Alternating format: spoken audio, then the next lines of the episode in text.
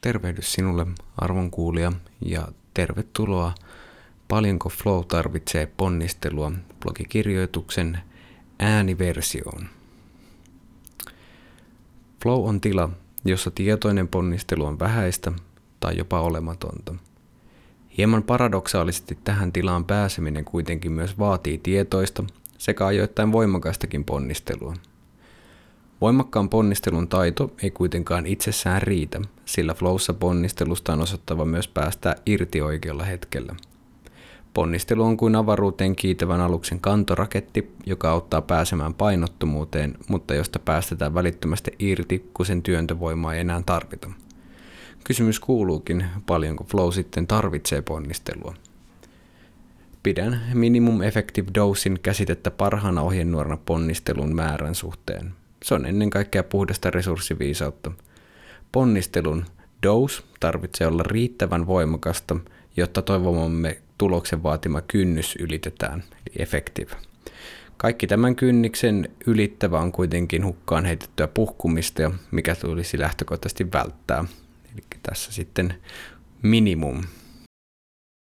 Flow-osaaminen vaatiikin kolmen keskeisen tarjon harjoittamista. Yksi, taitoa ponnistella voimakkaasti pitkällä ja lyhyellä aikavälillä. 2. Taitoa päästää oikealla hetkellä ponnistelusta täysin irti. 3. Taitoa säätää ponnistelun tasoa lennossa minimum effective dosin kynnysarvoa hipoen. Ilman riittävää ponnistelua emme voita painovoiman vastusta. Ilman irtipäästämisen taitoa palamme loppuun, ja ilman säätelyn taitoja päädemme todennäköisesti jompaan kumpaan edellä mainituista ääripäistä. Nykypäivänä suurimpia haasteita on se, että aistiympäristöissämme on tarjolla loppumattomien ärsykkeiden tulva, mikä ajaa meitä jatkuvasti hermostollisen yliponnistelun tilaan.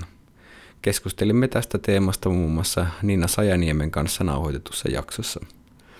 Tämän lisäksi monet meistä ovat omaksuneet erilaisia kulttuurisia arvoja ja normeja, jotka ovat omiaan ylläpitämään jatkuvaa kuormaa ja siten ponnistelun tarvetta – Tästä keskustelimme muun muassa Juha Hakalan kanssa nauhoitetussa jaksossa. Näistä taustatekijöistä on hyvä tulla tietoiseksi, sillä kuten aikaisemmin mainitsin, yliponnistelu johtaa lopulta siihen, että resurssit palavat loppuun. Näin ollen kyky ponnisteluunkin lopulta hiipuu kunnes katoaa.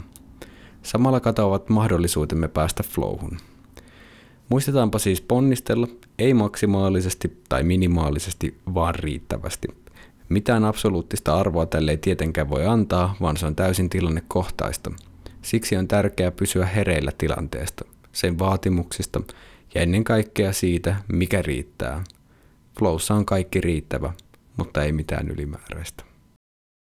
Mikäli ponnistelun teema kiinnostaa, suosittelen tarkastamaan Jussin kanssa nauhoittamamme podcastin Paljonko Flow tarvitsee ponnistelua, jossa käsittelemme tätä teemaa – vielä entistä syvemmin. Tämä kirjoitus on alun perin julkaistu Flow Academian uutiskirjeessä, ja mikäli et ole vielä tilannut kyseistä viikoittain postilaatikkoon saapuvaa pakettia, niin suosittelen tekemään sen www.flowacademia.fi sivuilla. Kiitoksia ja erittäin hyvää päivän jatkoa, missä ikinä kuljetkaan. Kiitos.